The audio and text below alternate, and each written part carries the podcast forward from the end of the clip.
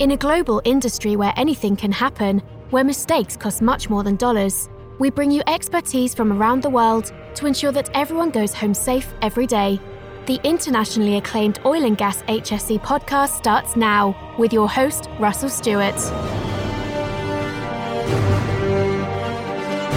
Today we go international again. My guest is Laven Reddy, who is the director of RedSafe. And Laven, you're talking to me out of uh, South Africa, is that right? Yep, correct, South Africa. So we actually based about call it 15 k's from where Elon Musk grew up. It's about 9.3 miles in the in the imperial system. Yeah. Okay, so I actually have in front of me your address, but I don't know how to pronounce the name of this city. Gauteng. Gauteng. Okay. All right. And so did I. Oh, that's kind of South Africa's business hub, right?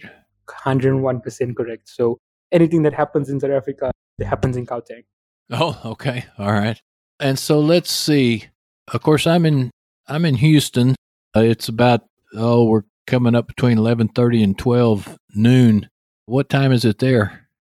quarter to seven in the evening. So okay, so seven hours ahead of you. Seven hours ahead. Okay. So uh, what's the temperature there today, Laven? Recently, it's been cruciatingly hot. It's been absolutely crazy. Yesterday was 36 degrees. Today was 34. Okay, and that's Celsius. That's Celsius. Yeah. Does that put you in the 90s in the Fahrenheit? Yeah. Yeah. So. Okay. Very much so. Laven, I am saying your name correctly, right? 100% Russell. Okay, Laven. And then that's your full name? So my full name is Lavendra Reddy. Um, Lavendra is Sanskrit. Sanskrit is actually the oldest language in history and it directly translates to the son of God. Well, let me back up here and be a little more reverent here then, Laven. I'm That's impressive. I think I'm a far cry from the Son of God, but I guess that's like Hispanics who, uh, you know, Jesus is a popular name, you know. Uh-huh. So, so Laven, first of all, you're director of this company called RedSafe, and it says you're the director. I don't know. That's probably like managing member of an LLC or something like that. You're actually the founder of this company, correct? Correct. Yeah. So we look at RedSafe. RedSafe consists of two sectors. One is our engineering sector that focuses on specialized work such as refractory and insulation linings, piping fabrication and installation, tank repairs, general construction, and so on. These operations uh, we offer solely in the African continent. The second sector, which is my baby, is the occupational health and safety sector. This we offer globally and we focus on simplifying the health and safety process. So, engineering, I was going to ask you your background, your education. Where'd you go to school? You have an engineering degree or what? So, my education lies in solely in health and safety. Our engineering sector is run by our engineers, our head engineers, and they all. Oh, okay, all right. Experience in that, yeah. Is this the oil and gas sector we're talking about? So, personally, I've been in the oil and gas sector for over a decade. I've worked on multiple other sectors as well, your mining, FMCG, heavy construction, plant and equipment, energy, water treatments, and many others. So 2019 is when RedSafe was formed. And from there, we've taken the experience and the competence and put it into these sectors. So, yes, inclusive of the oil and gas sector. Okay. HSE is your area of expertise, and that's what this uh, show's all about. So, uh, let's talk about RedSafe and uh, your approach to uh, health and safety. Yep. So, my approach to health and safety is process based. Yeah? The end goal for myself and every one of my clients is always goal zero. There's no compromise on this. If my client doesn't agree on this, then I will undoubtedly decline business. I believe that every organization globally, high risk or not, should be focused on goal zero. I want people to understand the importance of it. If the goal isn't zero accidents and zero incidents, then your entire health and safety management system is flawed there's extensive research that shows 90% of serious accidents and injuries are caused by human error. And the remaining 10% could have been avoided with a proper health and safety management system in place. So if you look at this, Russell, it directly translates into 100% of all accidents and serious injuries being avoidable. That's what we mean when we speak about goal zero. You used the term there, your approach to health and safety is process based. Can you expand upon that a little bit? Yeah. So the process doesn't happen overnight. If you think about it, it's like exercising. Yeah, you see results quicker when it's done correctly. It's about changing the mindset of people. Now, this comes with a focus on behavioral based safety. Changing the mindset of your workforce also includes changing the mindset of your management. The way I understand is if the sharks in the ocean do it, the rest of the fish will follow. If you look at the biggest companies in the world, they understand that your mindset changes everything. There's a health and wellness industry. It focuses on employee mindset improvement. It's worth more than 4.5 trillion US dollars. Your giant companies like Coca-Cola and Johnson and Johnson swear by it. They have extensive years of research that indicates every dollar they spend on this is returned up to four times in their profits and their savings. If you look at this, they know a secret and they're using the secret. And this is why RedSafe starts with mindset. It's absolute key when you're doing this. It's like when you're driving on a familiar route and you end up by the traffic light. You wonder, how did I get here? Automatically, you, you realize that your brain was in autopilot mode. You zoned out and you forgot how you got there. Your brain does this when you do familiar, repetitive tasks. And there's a scientific term for this. It's called default mode network or DMN. And it's extremely dangerous in the work environment not being conscious of what you're doing causes accidents and it leads to serious injuries. So, if I can put this in an example for you, there was a, an accident about seven years ago in southern Africa, in KwaZulu Natal. It's, it's, a province in southern Africa. Um, it was an oil and gas refinery. There was an access control guard who placed his hand on the pinch point of a boom gate that he has been operating for more than eight years. He unintentionally closed the boom gate causing two of his fingers, it was his middle finger and his ring finger, to be completely severed. On investigation, it was discovered that his 12 year old daughter had passed away three weeks prior to this. It was also concluded that he was unfit for duty due to his current state of mind. He was to return after work to work after medical treatment and a clear evaluation from an occupational psychologist. So he went straight into autopilot at the wrong time. And this is why changing the mindset of your employees is vital it will assist you greatly in avoiding accidents. So you say that research shows that 90% of serious accidents and injuries are caused by human error. And you're saying this autopilot thing is part of it. People have heard me tell the story before to illustrate that about a friend of mine who had a very close friend who was an absolute expert in skydiving. They had actually met over at an Air Force base in Thailand and uh, then they both drifted back to Texas. So my friend went to look up his friend, and he went to this airport where he was told he was operating out of, and he asked for him, and they said, "Well, your friend is dead." He said, "I didn't know that. I didn't know he was in poor health." They said, "Oh no, he died in a skydiving accident." And my friend said, "That's impossible." He taught me how to skydive. This guy's got more experience than anybody in the world. They said, yeah, that was exactly his problem. So he jumped out of a plane one day and his parachute didn't open. And that had happened to him so many times, he was sure he could take care of the situation, repack the parachute. And he was so confident he didn't pull his emergency cord fast enough and he died. So people become complacent. So the critical thing here is what some people call in the health and safety world the important aspect of understanding and trying to change, I guess, what you call simply human behavior, right? extremely important, vital, exactly as you, just mentioned. I mean, that's tragic, but it stems from complacency. I've done this a hundred times before. I mean, it's second nature to me. My brain is on autopilot. I'm packing my parachute. I do my checks. I don't notice if something is wrong. You need to be conscious of what you're doing, and that's what we focus on: is being aware and being conscious of the task that you're working on. I'll tell you, Russell, when I introduce Goal Zero to my clients, there's always two concerns that come up the first is that number one, it's, it's going to hinder their, their production. And the second, that it's not attainable. They, they tell me that we need to be realistic with our goals. And as a business owner, I, I love that they're honest with me. I mean, realistically, the aim is to make money. Right? Any business, any business, their aim is to make money, and no business will be in operation if it didn't make money. I mean, it's a fact. It's vital to conduct your business proceedings ethically, and this includes the safety and health of our employees, However, businesses that losses outweigh their profits, they, they have a tendency of closing down. So their concerns, they, they understood, they 100% understood. However, in response, I guarantee them that goal zero is attainable. It's, it's been done before us. Companies are doing it right now. Clients have achieved goal zero. And so tell me that it's not attainable is like telling me that you can't bake a cake. I mean, if you put the right ingredients at the right time, control the conditions, everyone gets to eat, right? That's a good illustration, yeah.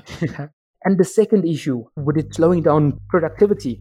I mean, they ask me, how does a safe work environment result in, in increased productivity? And if you look at it, if you Google it, if you read up on it, there's tons of research, all with the same conclusion.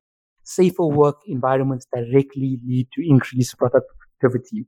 And if you put this into a real world example, think about walking down a dangerous street at night to buy a carton of milk.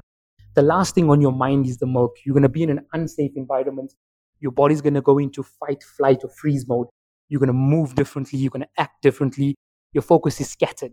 But when we change that and we place a bodyguard next to you, you're safe. Your only focus is going to the shop, getting the milk, and getting back home. Think of health and safety as that bodyguard. So that's the mindset that we instill in a safety culture at, with, with our clients. It's absolutely vital in achieving goal zero. And as you said, you can Google this. People who study this sort of thing, it should go without saying. It actually surprises me uh, the number of people that you have to educate on that. It's a simple fix. You know, you reduce lost time incidents. I mean, right there. And the liabilities, your insurance costs, I mean, your health insurance, you know, your workers' comp. I mean, it goes on and on and on. And you're 100% correct. Yeah. I mean, that's exactly what the international. The biggest experts out there say it's got to come from the top down. So tell me about your health and management safety system. Uh, is this uh, proprietary software? How do you do this?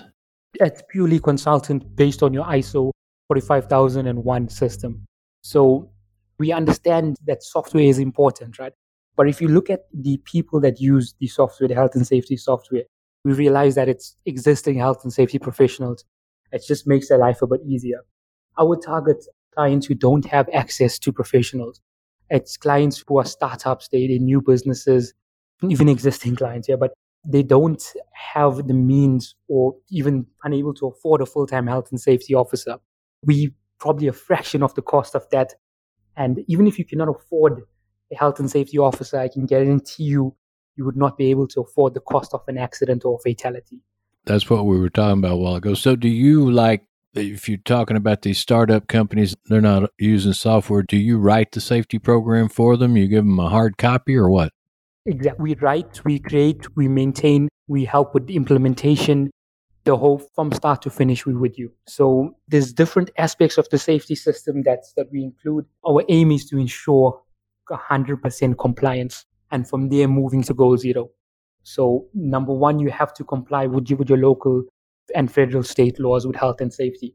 Without it, your business is doomed. You're not going to get very far. Well, yeah, that's true. Now, you say you only operate in South Africa? I operate in South Africa, yeah. My consultants are globally. I have consultants in the UK. I have consultants in China who speak Mandarin. I have oh, wow. in Singapore as well. So we are internationally based. However, our services are offered remotely.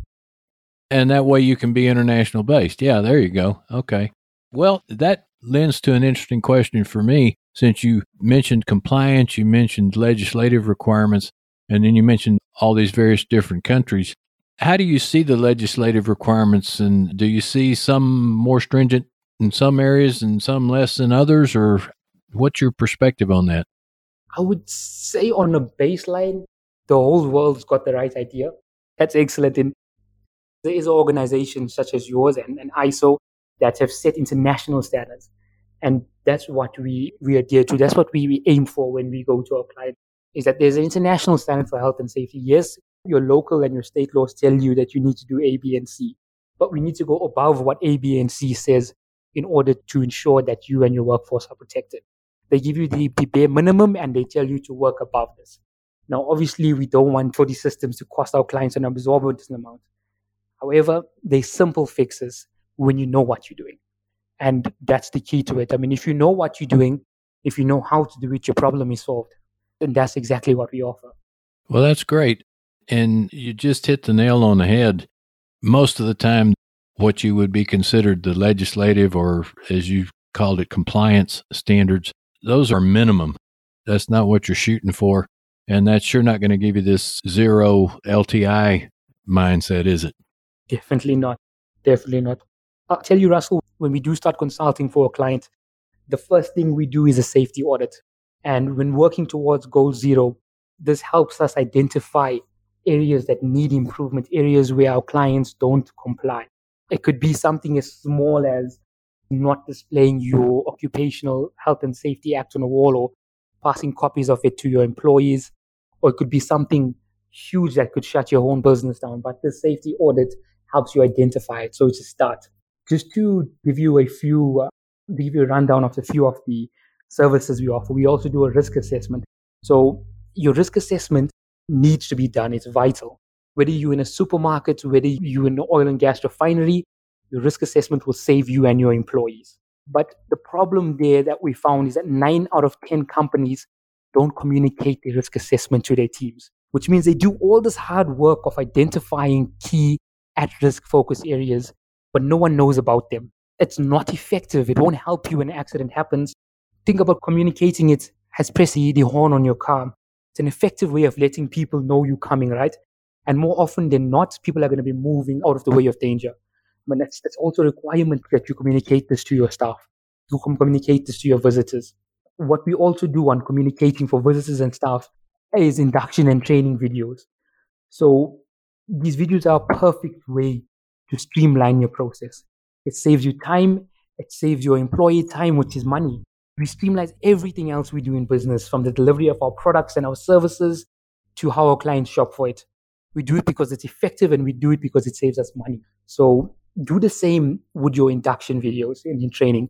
There's research that shows that people absorb 95% more information when it's shown on videos versus reading it it's absolutely vital. Get these points across to employees and your visitors. Another thing would be your HSE files. I mean, we compile HSE files for companies. And from what we found out is that out of 10 companies, the uh, research was done, right? On, on average, four out of 10 companies don't have HSE file. And of those that do have HSE files, eight out of 10 of them have not updated it in the last two years only one out of 10 were compliant. So there's wow. a huge compliance gap in the market. If you look at it globally, the average compliance rate for health and safety is 14 to 42% across all industries. It's scary. You would know there's 6,000 people that die every single day from occupational health injuries, from occupational injuries, and there's even scarier 500,000 people that die every day from occupational illnesses. So all this put into perspective will tell you that the market needs a lot of attention and needs to be a lot of focus on it. And it's, it's scary. It's scary to know that people go to work and they don't come home because everyone has the mindset that it will not happen to me. Yeah, yeah. That's why the introduction to every one of our shows is talking about everybody coming home safe. And yeah, the person who doesn't come home safe at the end of the day sure didn't start out the day thinking that that was going to happen. Exactly. Which is the tragedy of it all. Exactly. And it's also the way that people view some of health and safety rules that we implement. If your top management don't follow them, your lower tier will never follow them. I'll give you an example, right? There's a rule that we implemented in a company where we said when walking downstairs, it is mandatory to hold handrail. We picked up violations in the first week and we fixed it. We fixed it by telling people the facts every single year, 12,000 people die from falling downstairs. And I can guarantee you, every one of them had the same mindset. It will not happen to me. I mean, if they knew the simple task of holding a handrail could have possibly saved their life, I'm 100% sure they would have held that handrail. Yep, that's right. You're exactly right. You've hit the nail on the head. Laven, it's good to know that there's companies like yours out there. It's good to know that uh, you're out there operating on that international scale in, in Africa and the UK and even in China. The reason people listen to this show, and it is heard in over 100 countries, is because we bring in experts like yourself and have these conversations. And so I'm glad you and I have had this conversation today. We'll be sure and put uh, your website info and your LinkedIn URL in our show notes. For those of you listening internationally and you need some good safety consulting, think about Laven and think about Red Safe. And uh, we're glad to have uh, been able to feature you here today. And again, thanks for coming on the show. Absolute pleasure and absolute honor, Russell. Thank you for having me on the show. Well, it's been my pleasure. And as always, I want to thank everybody out there for listening. It's because you listen and leave us reviews on iTunes and Spotify and advertise us on LinkedIn. That's the reason we're able to keep this thing going.